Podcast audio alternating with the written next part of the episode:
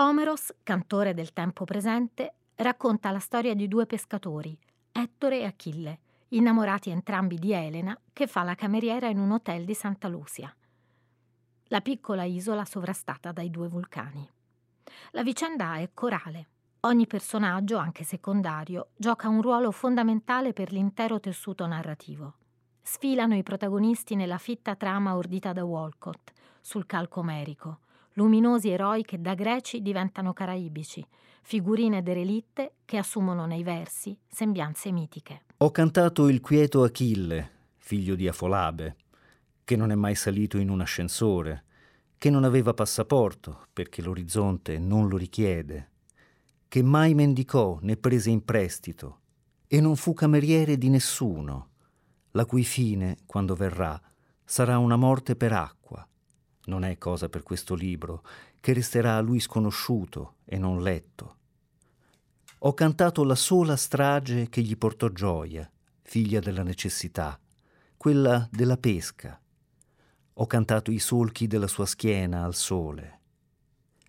Ho cantato la nostra vasta nazione, il mar dei Caraibi. Odiava le scarpe, Aveva le piante dei piedi crepate come una pietra. Era gentile con le scotte. Aveva un solo bel vestito. Lui che nessun uomo osava insultare e che non insultava nessuno. Il cui vasto sorriso era un bianco frangente crestato. Ma il cipiglio era una montante massa di nubi.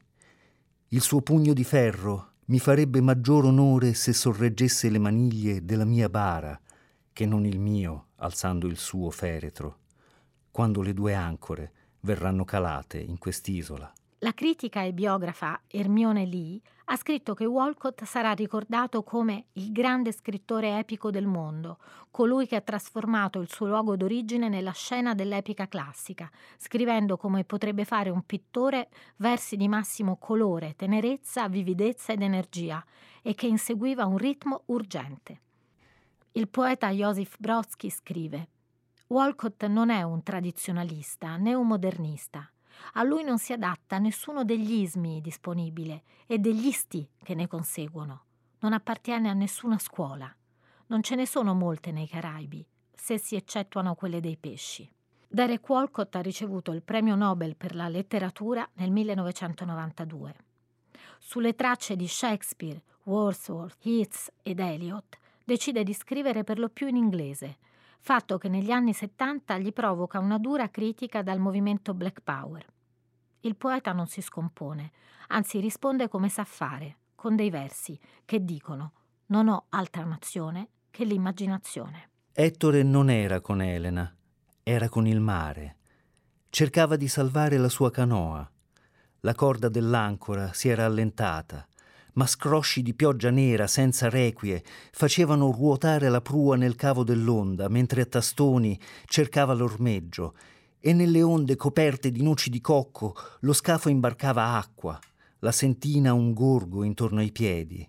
Ogni onda uno schianto, spruzzi alti come case, poi il boato dalla voce di cannone che si infrange, la terra nascosta dalla pioggia, quasi fosse vicina all'acqua stridente di sabbia e poi ebbe paura, quando vide come puntavano oltre il faro che girava nelle raffiche, l'ancora perduta, la barca con la falca in acqua.